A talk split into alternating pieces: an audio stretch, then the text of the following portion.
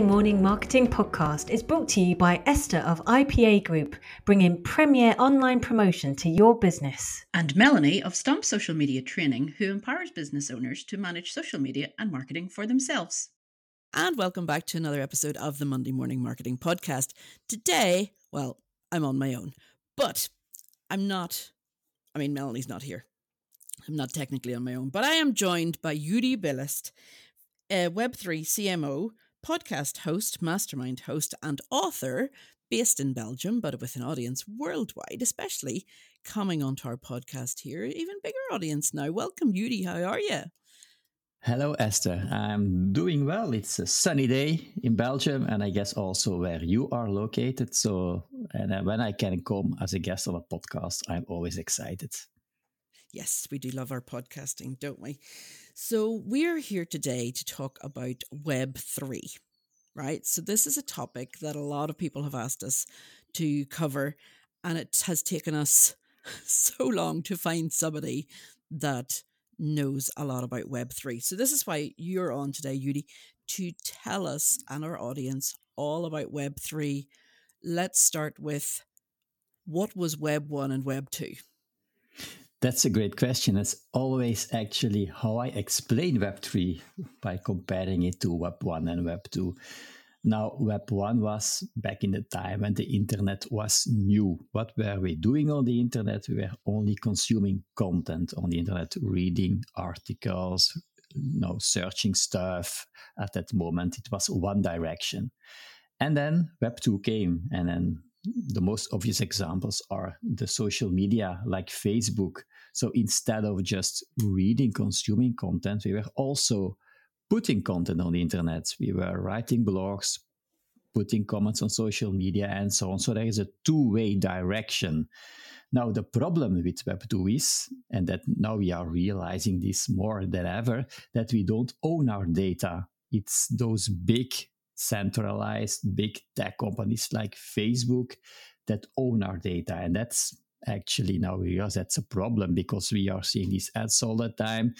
Mm-hmm. As an mm-hmm. entrepreneur, if you have a Facebook page, Facebook can decide that they delete your page for one day on the other, and then you are mm-hmm. left with with a problem, of course. And also, they can sell your data. So we are real, realizing that today. And so the promise of Web three is that you own your data that it is decentralized. So that's in a nutshell uh, the difference between Web 1, Web 2, and Web 3. Okay, so that word word decentralized can cause a bit of anxiety for some people. They sort of feel that it's a, an anarchist term. I mean, they're talking about, you know, decentralizing currency or, you know, decentralized sort of seems like you're going against the grain? Yeah, it actually it's uh, you know it's it's it's never black white either eh? because i think the, the, ideal world is like we are now in. into it's more like a web 2.5 where you have a good mixture of centralized and decentralized but centralized yeah if you don't own your data it can be a problem decentralized of course the on the other side people can feel a little bit uncomfortable because if you have like cryptos on the blockchain or you have stuff on the blockchain it's transparent it's secure everyone can see this you know it's uh, but it's decentralized. It's not like when you, if you have a problem with your bank you can call your bank and ask you know can you look there is a problem with and you have someone to talk to. Now the blockchain doesn't have someone to talk to because it's you know you own you're responsible for your own data. So that can be a bit uh, bit awkward for people. And therefore that's also you know what i'm trying to do and others in the space is to to teach people to help people to educate people how they can use the blockchain how they can use web3 for their own benefits. And so my goal is to help entrepreneurs to have a safe space to learn how they can use it for their business and for themselves. But indeed, yeah, it's it's a difficult world and word, I would say. And uh, yeah, maybe we, we should more focus on what it's the advantages and not just on the words itself, because some terms can be very technical. Speaking of technical words, blockchain is that synonymous with Web3 or is it in there with Web3 but not exactly the same? What are we talking when we say blockchain? Yeah, for my my definition for Web3 first is that it's an umbrella term for a lot of concepts like blockchain, like NFTs, like metaverse, like crypto. Now, the blockchain, to explain that, let's make it just easy. It's it's a chain of blocks, actually. That's what it is. It's a chain of blocks that you cannot change. So imagine that you you you write something on paper, but you cannot you cannot delete the paper any, anymore. You cannot delete the ink anymore because it's there forever. That's that's the, that's what the blockchain is. So it's it's like yeah, a stamp that you put somewhere, but the stamp is there forever. So that's that makes people feel like that it is secure, it's transparent because everyone can see what is happening on the blockchain. So in the future, but nobody can change it. Nobody can change it. So okay. imagine in the future, like you know, um, ownership certificates, for instance, for a building or for mm-hmm. for a house, can be on the blockchain instead of having it on paper because you cannot change it. Okay, so in that way, it is better because there's no hacking, less hacking, what where are we in terms of people yeah. breaking in to steal your cryptos to you know add blocks onto your blockchain that you don't want to be there yeah so actually so as i said it's transparent it's secure so people cannot change it once it is on the blockchain. But in terms of crypto you hear also about scams that people lose their crypto or they buy you know not the right coin. So the world has not changed eh, in Web3. So there are scams in the Web2 world. There are, you know, there is fraud. There is, you know, also how many emails or SMSs that you get these days with if you click on the wrong link, people can steal your money. Well, it is the same in Web3. If you if you you just need to keep, you know, think of what am I clicking on? Is it trustworthy?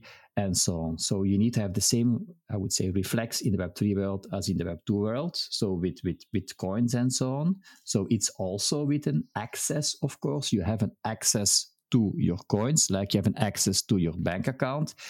Only it's a bit in a different way. So in the Web3 world, you have also, I will call it a, a, wallet address, which is actually your login, and you have a password, but you also have a seed phrase, which is more like a way to recover your account. Mm, and, and, and, and those things you need to keep for yourself. You know, you, you need to keep for yourself. You should not share it to keep them safe.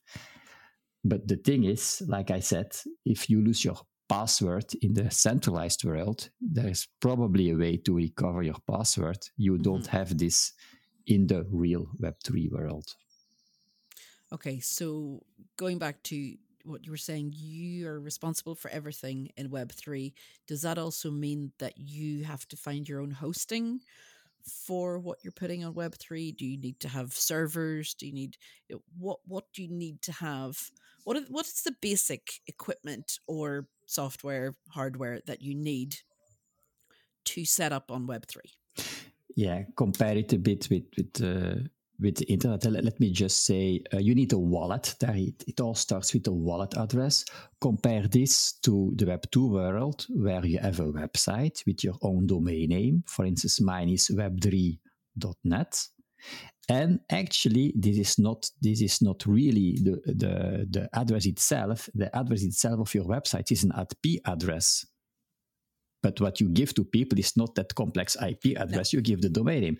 Same thing in Web3. You have a wallet address, which is rather complex, but there exists a notion like, like a Web3 domain name, like I have cmostories.eth, yuri.nft, which is something that is advisable to have that so that I you can give that to someone and if they want to connect with you, they want to send you some crypto or you want to connect to a site and then we come to, to the answer of your question. The wallet address allows you to connect to this decentralized website, if you can call them like that. So you use your wallet address to log in to a website like that instead of your login and your username. So in, in the world today, we use Facebook, we use LinkedIn, we use other socials to log in on those sites itself, but also to log in on other websites. Now in the Web3 world, you will log in everywhere with your wallet address. It will connect with your wallet address. So you need a wallet address, you need a wallet, and you need a software, if you can call it like that. Um, or a hardware wallet, you need a way to connect with these sites. And I use MetaMask, which is a plugin on your browser to make it not too complex, I hope. Mm-hmm. But you you connect then your wallet address. So I use my uriel.nft to log in to connect with my MetaMask to a decentralized site. And so today, uh, some examples are like OpenSea, for instance, which is uh, an eBay, but then, you know, for NFTs, where you can, okay. I need to connect with this eBay with my wallet address. And that is a way to where you can, for instance, do transactions. I have my own NFTs on Uncut.network, which is also a website that I'm using to do stuff with.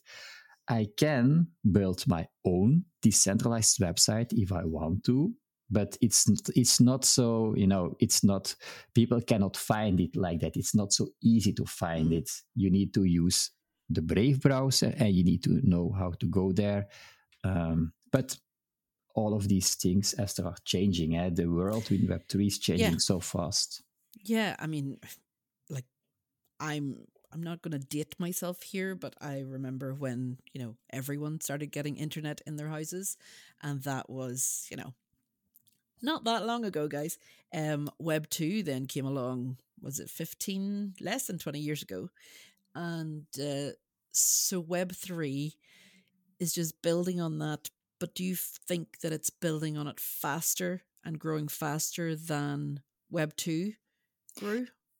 I think I see a lot of things happening. So more smaller companies that are that are growing and can. I don't know there if there will be soon a new Facebook like we had in Web two because they all are different initiative. People are building stuff. So I see that. So there is a lot of things happening.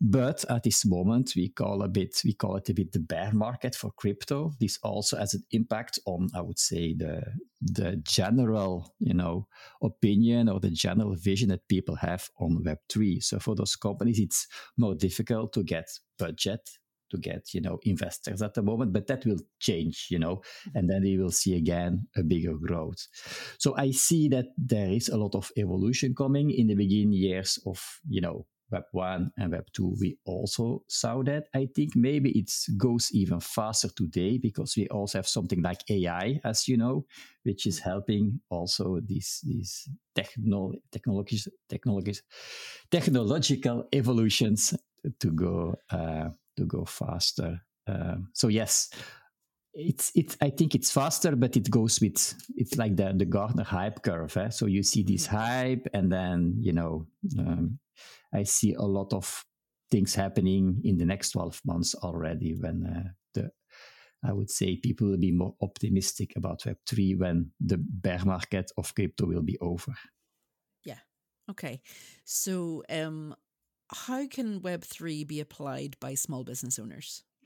Yeah, that's also a question I love to answer. Um, yeah, we already said that Web three it, it's on the, it's uh, so an NFT or crypto. It's on the blockchain. It cannot be changed. But imagine, let's use some simpler terms. Eh? So an NFT, probably you heard the term already. Instead of using the word NFT, we can call it an, a collectible or a membership card, for instance, but not a membership card that people have, you know, on paper, but they have on the blockchain. So imagine uh, if you have a fitness, a small fitness center, that instead of putting the membership card, you know, as paper, putting it on the blockchain. Imagine that you have a, a shoe store instead of, you know, having people saving loyalty points, putting them on a card, putting them like with an NFT kind like of system, and then the the beautiful thing with NFTs is with those membership cards is then people can you know they can uh, sell it or give it to other people. They can transfer it. Or you could decide, okay, the first 10 20, 100 people that became a member, I will do something special for them and I will give them something else. And you can do this easily because everything is on the blockchain. It's interesting because, well, I'm sure all our listeners have heard about NFTs, but I associate them with art mm-hmm. and uh, monkeys in particular. if you know, you know. Um, but to, to know now that you can use it for so many different things, like I'm just thinking in my own head, you know, how many membership cards or club cards or, you know, cards to go to the supermarket and the coffee shop and everything else that I have on my Apple Pay wallet or on your Google wallet or physically in your physical wallet and you're carrying around 20 cards, how much easier it would be just to have this decentralized wallet. Presume you can have it on your phone, on your watch, on. Yeah, yeah. It will be like it, will, or you go to a concert, for instance, or to an event, or they just scan your wallet to see do you have this NFT in your wallet and do you get in? And you know, and you can. That's the beautiful thing with NFTs. Of course, there was the hype with art, so people were buying like monkeys and so on, but. Mm-hmm and then everyone was just buying NFTs because it was the hype. Now I more look at it from a standpoint of utility, the benefits that you get. So, for instance, I have an NFT um, for Joe Pulizzi's event in Cleveland. It's every year. I bought one time an NFT, and now he doesn't sell them anymore. But I can go every year now. Mm. They let me in because I have the NFT, and there are only a limited kind number of NFTs available. So it has it is worth the access to go to an event. And Joe can now decide to give more benefits to people holding the NFTs. Mm-hmm. So that's that's for me the it's it's the utility, it's the benefits that you get, and if the, the art looks beautiful, okay, it, it's it's nice because you know people like us to show off with their wallet. What NFTs do they have in their wallet? So, uh, mm-hmm. and where can you show those off? Yeah you can you can just you know browse like like you can uh, most most are visible on OpenSea if you go if you have yourself a few NFTs you can log into OpenSea and then you will see that some of the NFTs are already publicly visi- visible, other will be hidden. So then you will need to de- decide that you want to show them to others or that you want to hide them. But this is just I will call it the website. The other that I'm using, uncut.network, will also show these NFTs, it will just browse the blockchain and show what is on the blockchain, and then you can decide what to show and uh, yeah, or what not to show on those sites. So it does come down to owning your own information that you have there. Um, like you said, you have a wallet, you have a password, but if you forget that password, then it's lights out. No, you have the seed. For you have always the seed phrase too. So therefore, uh, yeah. So it's like a, a two-factor authentication in a uh, way. Uh, no, it's more like uh, yeah. There, that's that's also an option that I have. For instance, when I am logging into my Web three domain names, which is on Unstoppable, I have an extra layer of security where I have a code like the two-factor authentication. That's on top of what I'm already uh, you know using.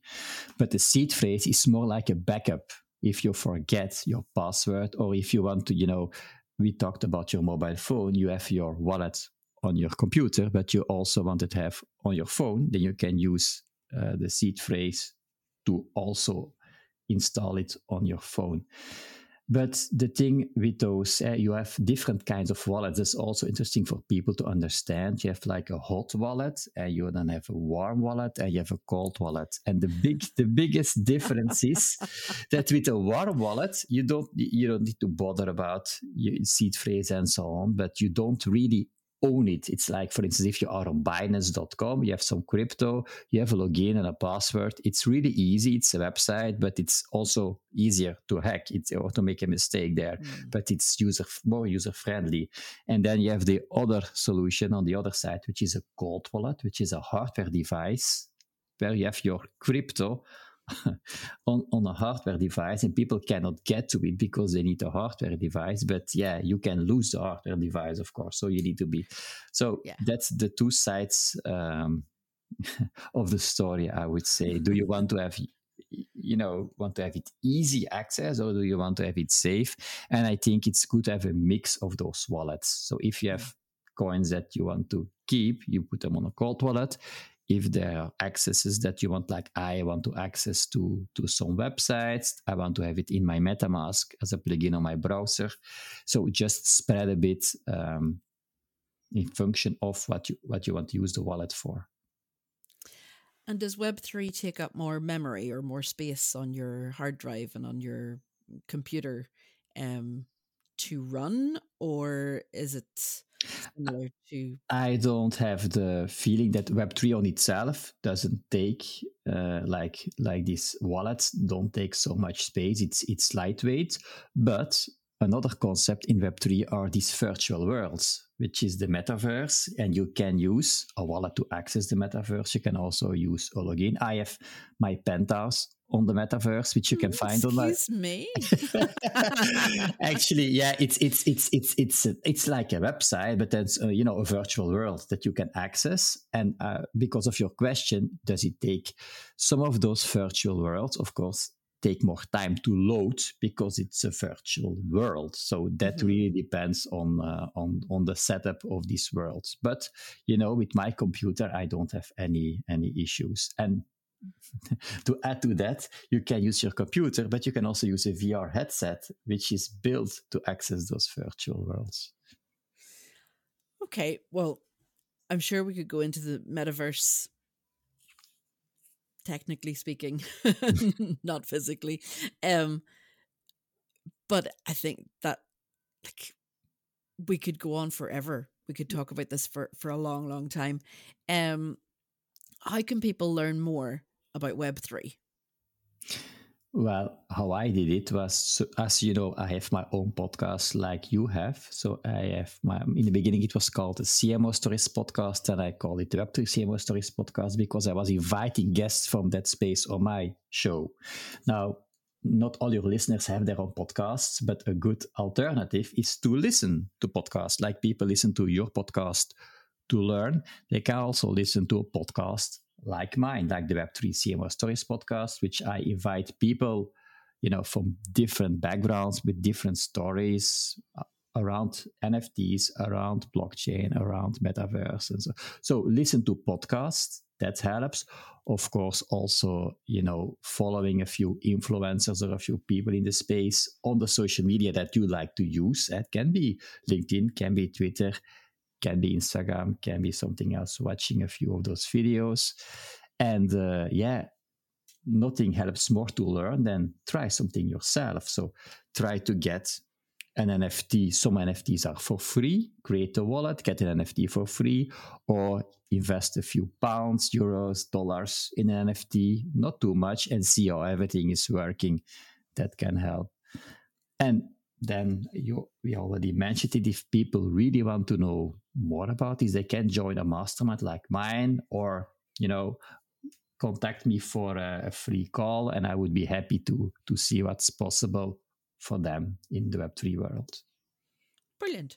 And uh, we will have your details at the bottom of the show notes. But um, do find Joeri um, online. And thank you so much for joining us today and for sharing all that wealth of information about Web3. I hadn't a clue about most of it. being honest here, guys. This is why we bring on these experts to tell us about the, the stuff that we don't know.